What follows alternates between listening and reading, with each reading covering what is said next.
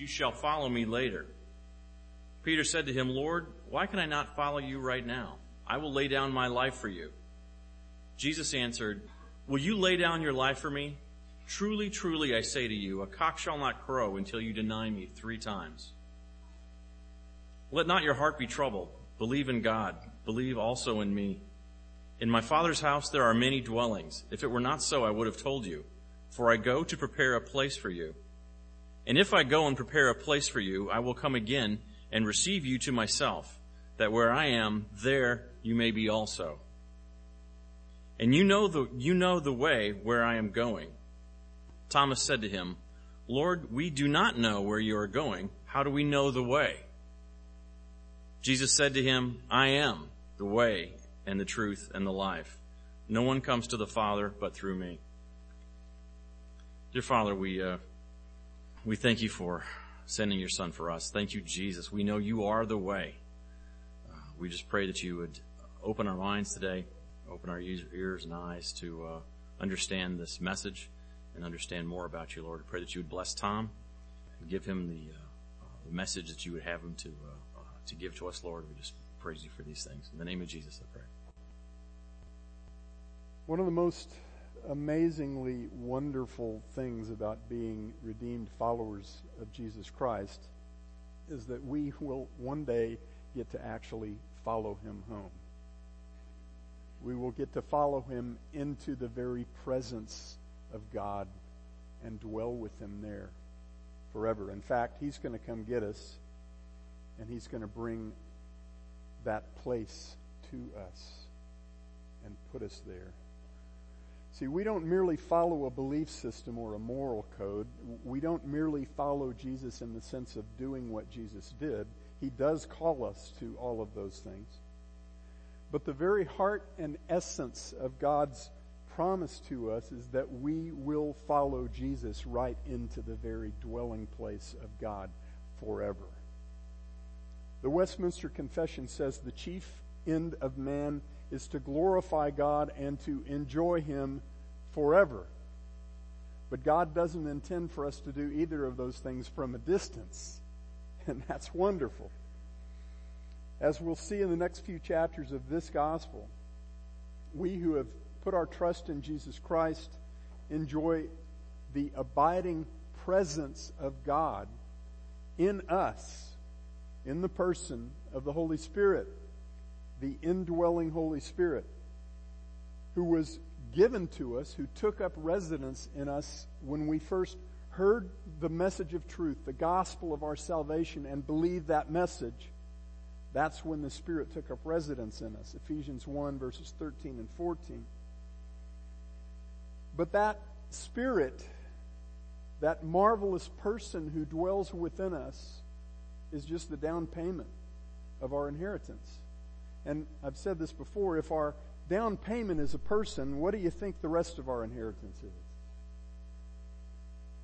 The triune God is our inheritance. David said in Psalm 16, Yahweh, you are the portion of my inheritance and my cup. God's promise to us is that his eternal home will be our eternal home. That's the essence of our hope. And that promise, by the way, is woven throughout God's revelation from the first chapter of the first book of the Bible to the last chapter of the last book of the Bible. My title for this week's message and next has changed about four times, uh, but what I've settled on is that one, Going Where Jesus Went. And that title's going to apply for two weeks, this week and next week, and it's going to apply for the passage that goes from chapter 13, verse 33 to chapter 14, verse 6.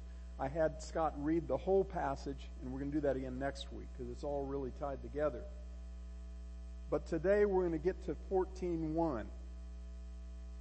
And we're going to see the first part of our call to follow, where the destination, the short-term destination. Uh, there are a couple of different pieces to this following thing. First, a short-term destination that Jesus gives us to, to which we must follow him. And that is, we follow Jesus to a life laid down. And that's what we'll talk about today. Then, our long-term destination, we follow Jesus to a place made ready, and that place is the dwelling place of God. This morning, our short term destination.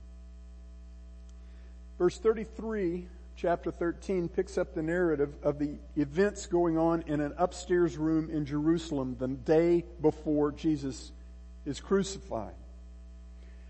It picks up that narrative immediately after Judas has left the room to go straight to the temple authorities so he can escort them to Jesus and point Jesus out to them with a kiss so that they may arrest Jesus and take him away to be executed the next day.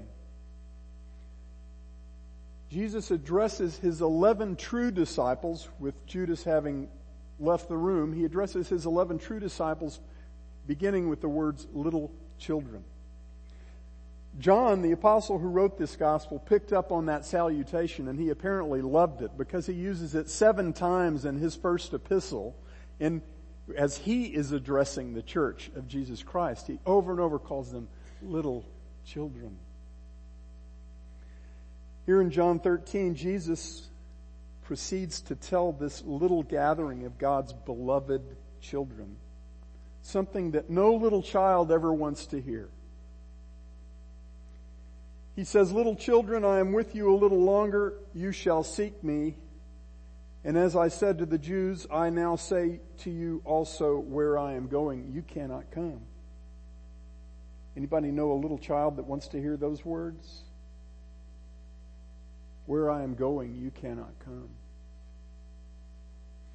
There's a really important reason that Jesus drops that very unsettling declaration on his disciples before he sets before them the assignment in verses 34 and 35. We'll come back to that reason for verse 33 shortly. But let's go to the assignment. In verses 34 and 35, Jesus gives his disciples a new commandment. You're very familiar with it. He says, A new commandment I give to you that you love one another even as, that means exactly as I have loved you, that you also love one another.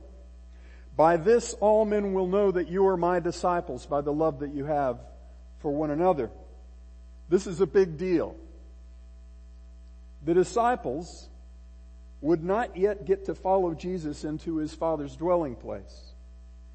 But there was a place into which they must and would follow him until he brought them to that eternal destination. They would follow him into his love. His call to them is to love one another just as he has loved them. And as they did so, as they loved others the way God had loved them, God would show the whole world who they actually were, that they were his disciples. We'll find out later God's going to show the whole world some other things through the love that we have for each other. But let me ask this. What was new about that commandment?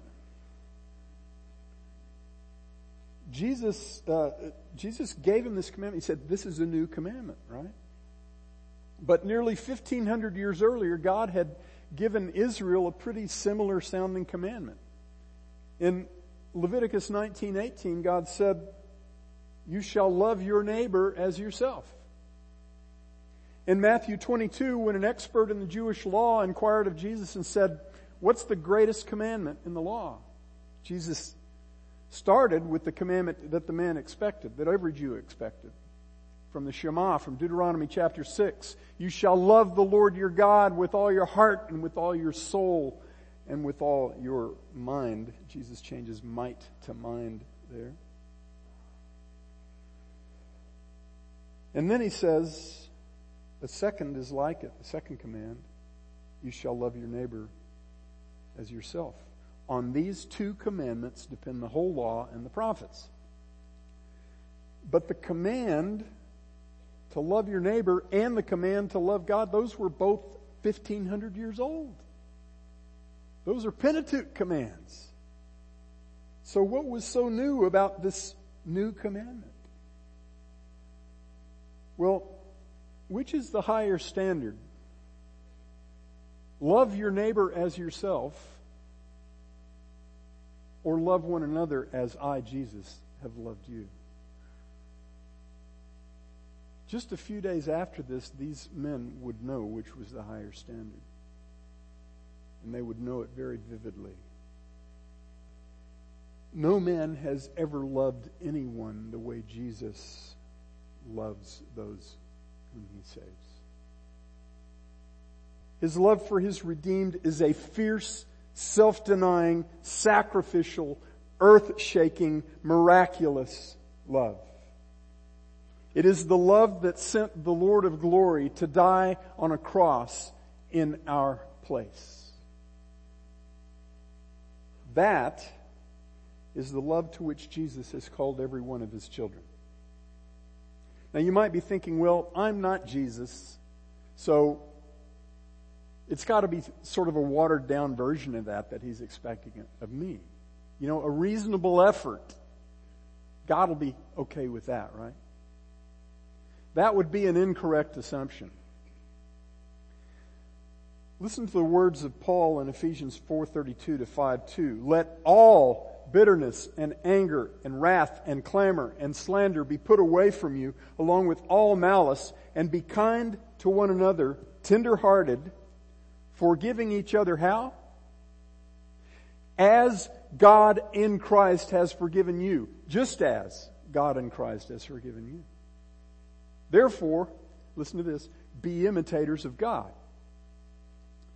as beloved children and walk in love. How? Just as Christ also loved you and gave himself up for us an offering and a sacrifice to God as a soothing aroma. He doesn't say do the best you can, muster up your best effort to love your brothers and sisters the way Christ loved you. He says, be imitators of God and love one another exactly as Christ has loved you.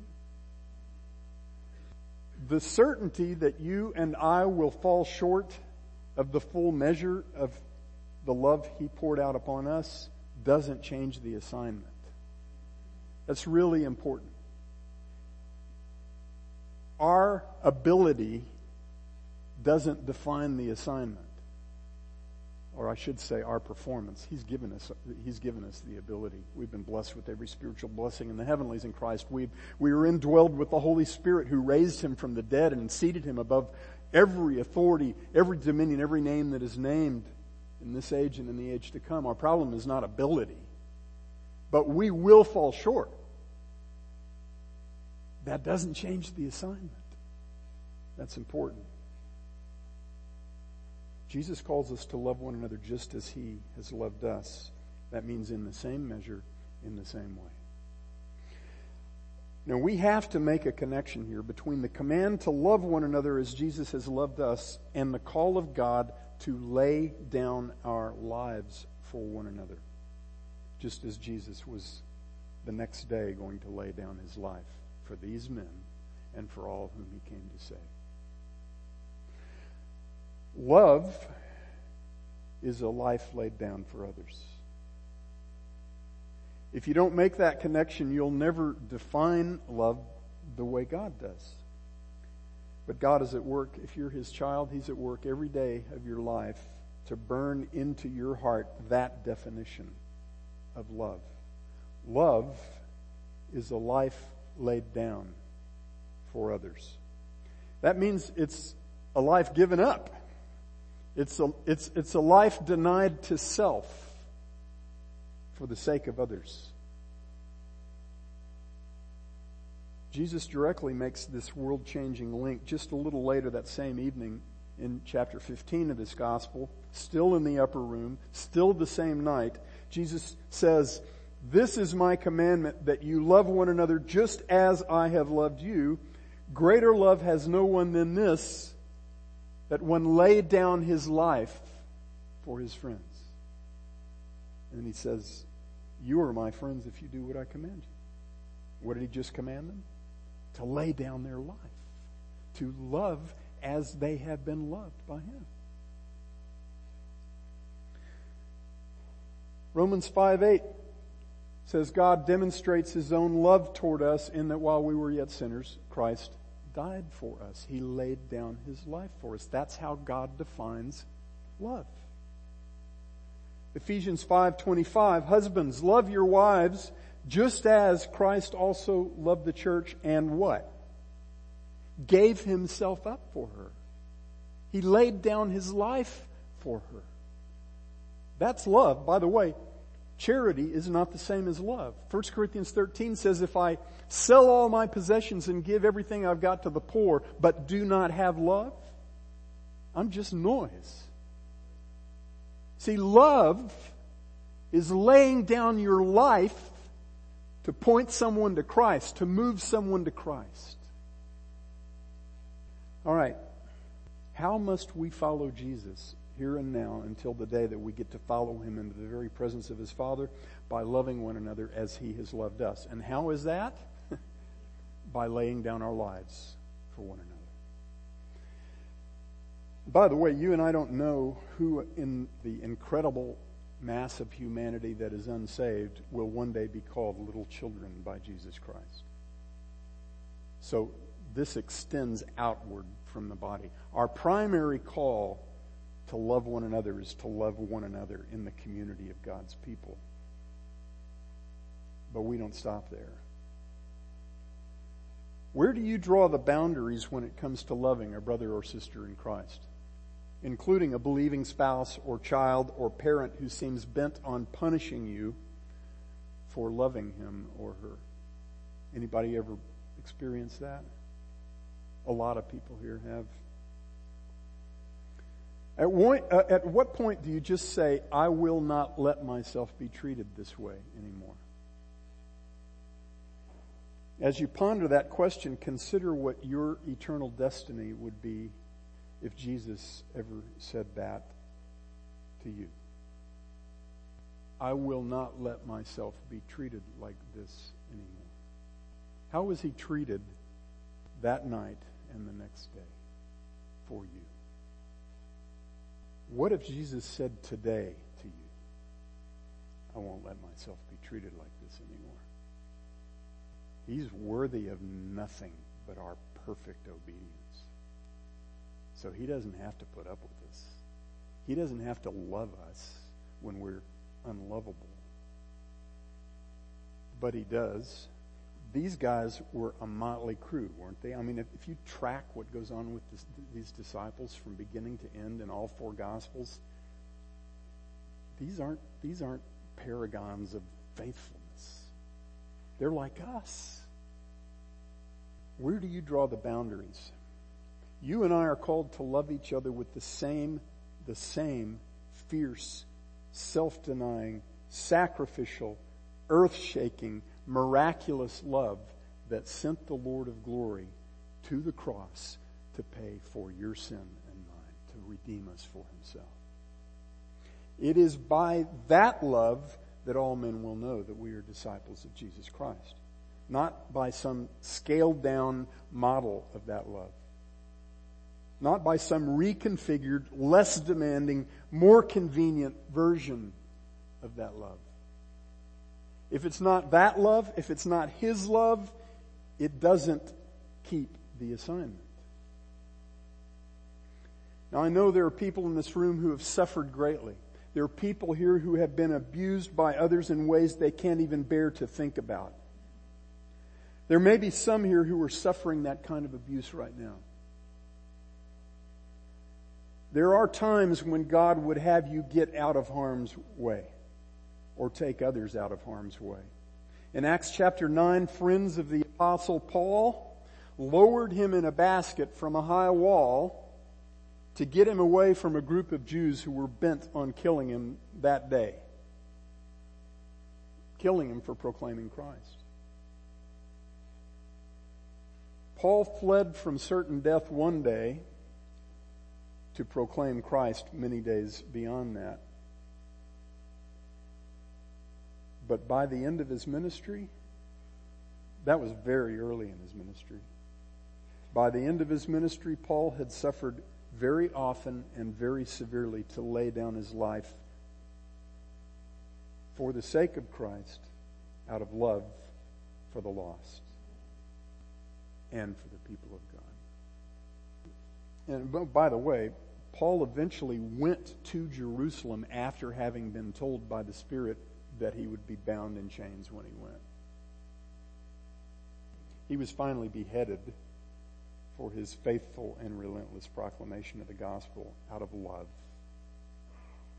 Whatever you're convinced you have to do today, beloved, you must understand that the life to which God has called you until he brings you into his very presence is a life laid down in love for others who are just as unworthy of that love as you are of Christ's love. The short term destination of every child of God is to follow Jesus to a life laid down in love. But there's a big problem. See, our big problem is that's our short term destination, but we're not ready to go there. Even before Jesus reveals this new commandment to his disciples, he begins to reveal something else, and this takes us back to verse 33. He begins to reveal something to these disciples that they must understand, and that is that they are not ready to follow him.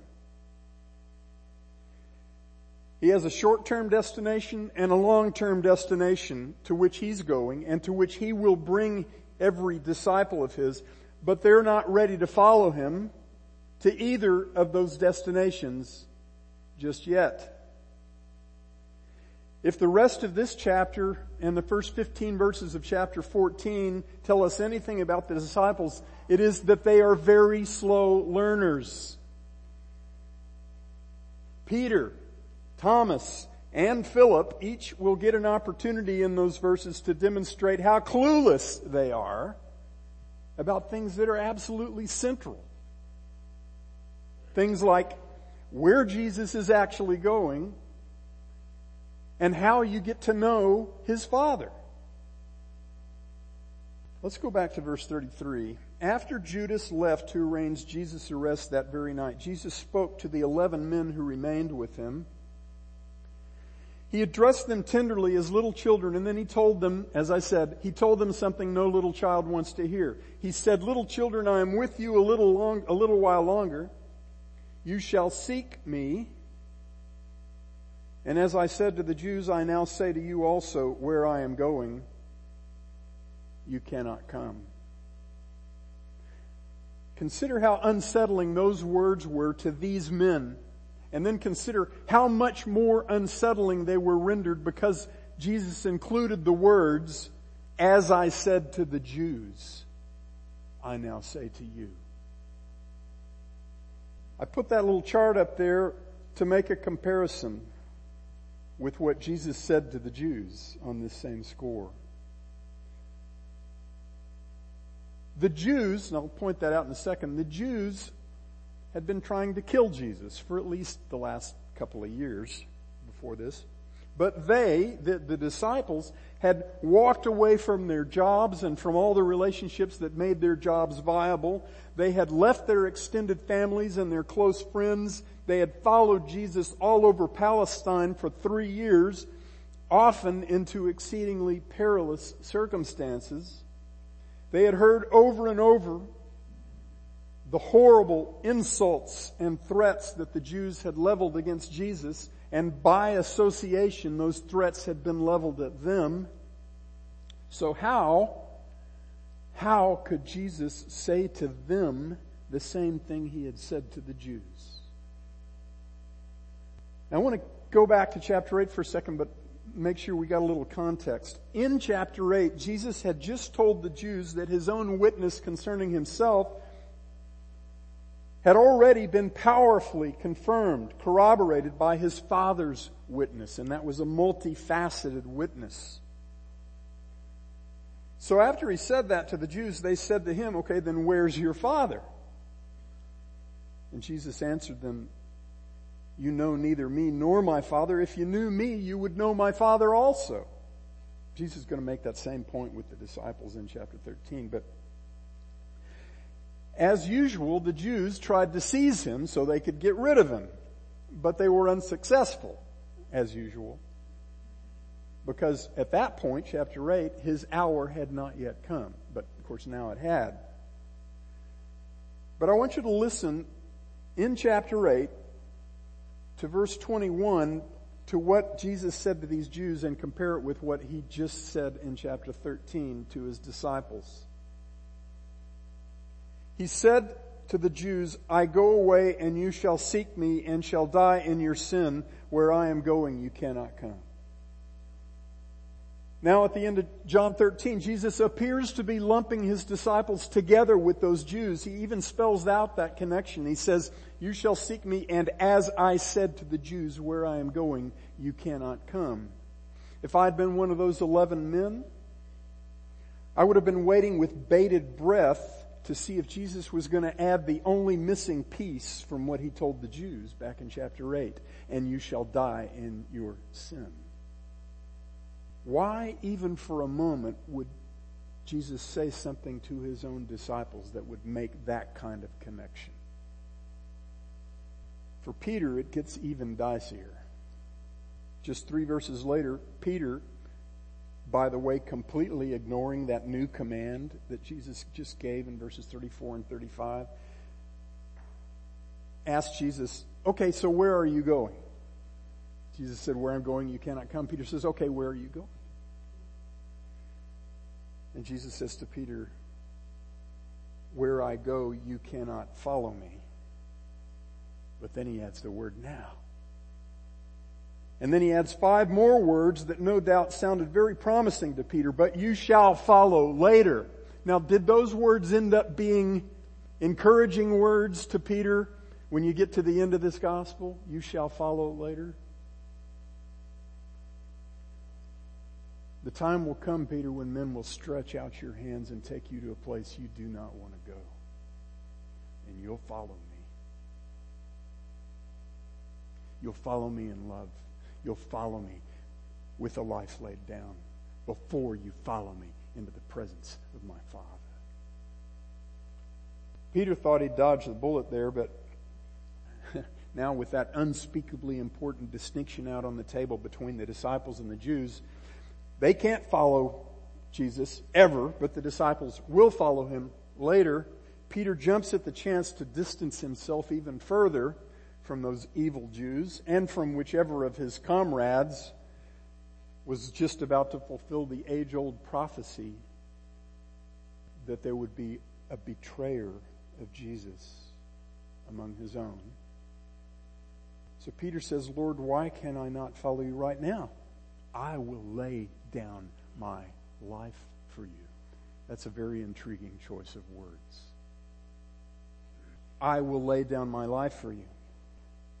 But with one short question followed by one very short term prophecy, Jesus pulls the wind so far out of Peter's sails that it had to leave every man in that room reeling.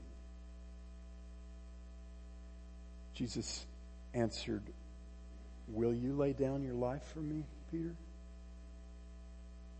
Truly, truly, I say to you, a cock shall not crow until you deny me three times. I want to make one more verse comparison. I want to compare chapter 13 verse 21 with chapter 13 verse 38. Right after Jesus quoted a psalm that David had written a thousand years earlier prophesying the betrayer saying a betrayer would come to betray God's Messiah, Jesus said to all the disciples, Truly, truly, I say to you that one of you will betray me. Now, in verse 38, he says to Peter, Truly, truly, I say to you, singular, a cock shall not crow until you, Peter, deny me three times. if I had been Peter, I would have been terrified. I would have assumed that Jesus was identifying me as the betrayer that David had prophesied a thousand years earlier. Bear in mind, none of the disciples at this point knew that that betrayer was Judas. They probably least suspected him because he was the guy Jesus let handle the money. Imagine what was going through the disciples' minds at this point. Jesus, we're nothing like those Jews. We've been following you faithfully for three whole years and you're comparing us to them? You just told us we can't follow you and you said, just like I said to the Jews, you can't follow me. And now you're telling Peter he's going to deny you three times before sunrise? Why, beloved, why would Jesus have allowed Peter and the other disciples to even have such thoughts in their minds for even a moment. Why? To force them to reckon with the fact that they were not ready, willing, or able to follow him. You remember Romans 3? Are we Jews better than those Greeks? Well, the disciples, they were Jews, but they thought that they were better and more worthy and more deserving than those Jews that had been persecuting Jesus. And Jesus wanted to make them understand it wasn't about their worthiness. None of this is about their worthiness. None of this is about their readiness. It's all about Him. Stick with me for a minute. They were not ready, willing, or able to follow him. They had had to come to understand that they were utterly dependent on him in order for these promises to get fulfilled in their lives. For them to go where Jesus was going to take them, he had to be the one that worked in them to bring that about. Peter said, I will lay down my life for you, Jesus. And Jesus said, actually, you won't. You'll deny me to save your own skin and you'll do it three times before tomorrow. But Jesus, listen, Jesus had not asked Peter to lay down his life for Jesus. He had, he had told his disciples that they would lay down their lives for one another. Jesus has no need and will never have any need for us to lay down our lives for him. We can't purchase his salvation. He doesn't need it. He's the one who saves. He's God. He's perfect. He's sinless. He lacks nothing. We don't lay down our lives for Jesus. We, de- we lay down our lives for one another as he laid down his life for us. See, to go where Jesus was ultimately going, the disciples had to go where Jesus was immediately going first. To go where Jesus was ultimately going, they had to go where he was immediately going first. And they weren't ready to do either. The problem is that we have an assignment we can't keep. An assignment we're not ready to keep, we're not able to keep, and we're not willing to keep. How can people like us ever fulfill that assignment? Well, Jesus has a perfect solution for us. The how question is huge, isn't it? I mean, what good is it to know what God intends for us to do if we don't know how to do it? And Peter wasn't yet ready to keep the assignment. He, de- again, declared proudly that he was ready to lay down his life for Jesus. but later that same night, he wouldn't be able to bring himself to even admit that he knew Jesus, even when he was just talking to a meddling maidservant. We're not ready, beloved, to lay down our lives for one another until Jesus makes us ready. Even your very best efforts to love others as Jesus has loved you will never make you worthy or able to dwell in your Father's presence.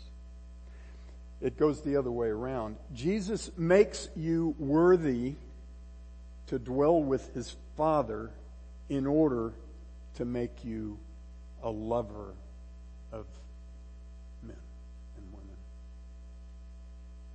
in order to make you love his way. You will never put on Christ's righteousness until God puts Christ's righteousness on you. And that brings us to John 14:1. Rather, John 14:1 brings us to that. What does that verse say? Let not your heart be troubled. You believe in God, believe also in me. You trust in God, trust me. This is so important, and it is so elusive sometimes to us. Just as it was to these guys. If you're a believer in Jesus, He has already made you righteous in the eyes of God in order to make you love as He loves, in order to actually fulfill the law in you. Titus 2:14 says Jesus gave himself for us, laid down his life that he might redeem us from every lawless deed and purify for himself a people for his own possession zealous for good deeds. See, he laid down his life to create a people zealous for good deeds. He didn't lay down his life for a people zealous for good deeds. You with me? Why did Jesus give himself for us? To make us his and to make us like him. And the, the order is really, really important. He didn't die for people who were like him. He makes us his in order to make us like him. It's very important we don't get those two crossed up. Jesus called Peter's bluff in verse 38 not to destroy him. See, it, it looks mean at first, but it's not mean. He didn't call Peter's bluff to destroy him. He did so to teach him something critically, critically important for every child of God. Loving others as Jesus has loved us is his work, not ours. There's a reason that there are no structural indicators in the text that divide John 13, 38 from John 14, 1. It's like there's just a breath between the two. The only thing that changes is Jesus goes from you singular, Peter, to you guys, all of you disciples. But the first verse of chapter 14 follows directly from the painful words that Jesus just spoke to Peter. He just said, not only, Peter, would you fail to keep your promise to lay down your life for me, you will deny me. And then he says to all 11 of God's little children gathered with him in that room, let not your heart be troubled. Believe in God. Believe also in me. Let not your heart be troubled that I'm leaving you.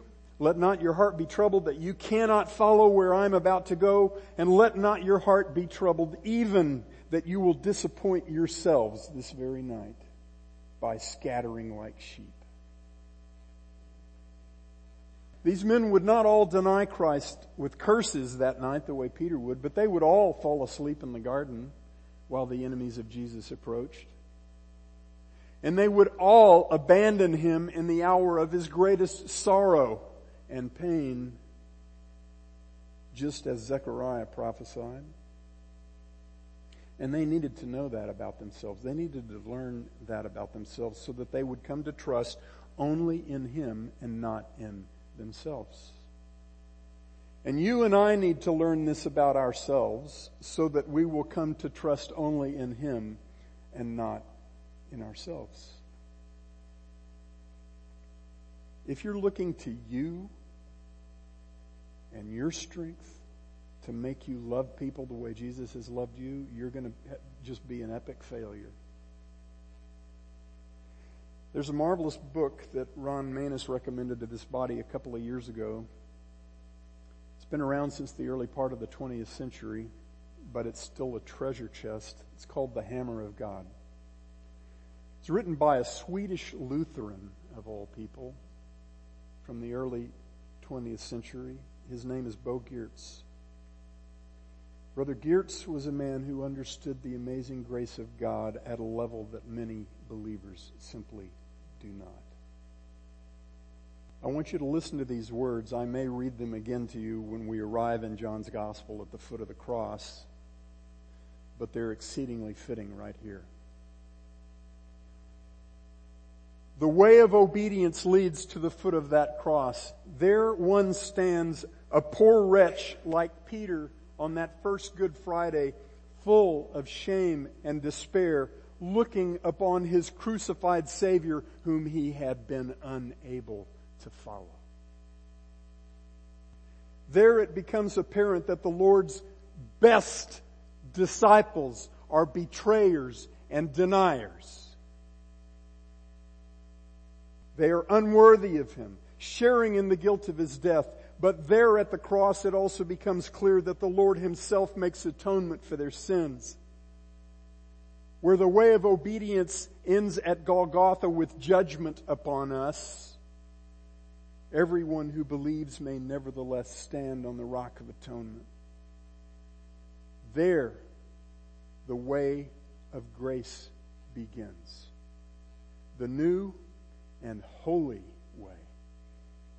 Through the veil, the way that is sanctified by his blood. See, there the way of obedience actually begins. Friends, we are all betrayers and deniers. You need to know that about yourself. But as God makes that deeply painful reality known to you, let the eyes of your troubled heart be lifted up to gaze upon our lifted up Savior. You say you trust in God? Trust in Jesus, the Son of God who came from the Father's eternal dwelling place to seek and save that which was lost. And we were all lost. The way to the Father is not in you. You'll never find it there in any measure at all. And you need to know that. If you haven't come to that conclusion yet, and if God is drawing you toward faith in Jesus Christ, then He will reveal to you your desperate helplessness to make yourself worthy of Him. The poured out blood of our glorious Savior is our only merit in the eyes of God, now or ever. It's only because of his life laid down in love toward us that we are empowered to lay down our lives in love toward one another and toward the lost. His redeeming blood is our one and only way to follow Jesus into his love, into his suffering, into his death, and one day all the way to his home in the presence his Father, where we will live with him forever. There's no other way. There is only his life laid down for us. Dear Father, your assignment for us is clear and it's utterly impossible. The only one who can keep it is Jesus Christ. Paul said, I have been crucified with Christ and it is no longer I who live, but Christ lives in me. And the life which I now live in the flesh, I live by faith in the Son of God who loved me and delivered himself up for me. That's what you call us to, Father. To trust him every day, all the time, in everything, because without that trust, we will never be prepared. We will never be ready to keep our assignment. Father, teach us daily how utterly dependent we are on the one who gave us his life to make us his treasured possession and to make us like him. We pray this in Jesus' precious name. Amen.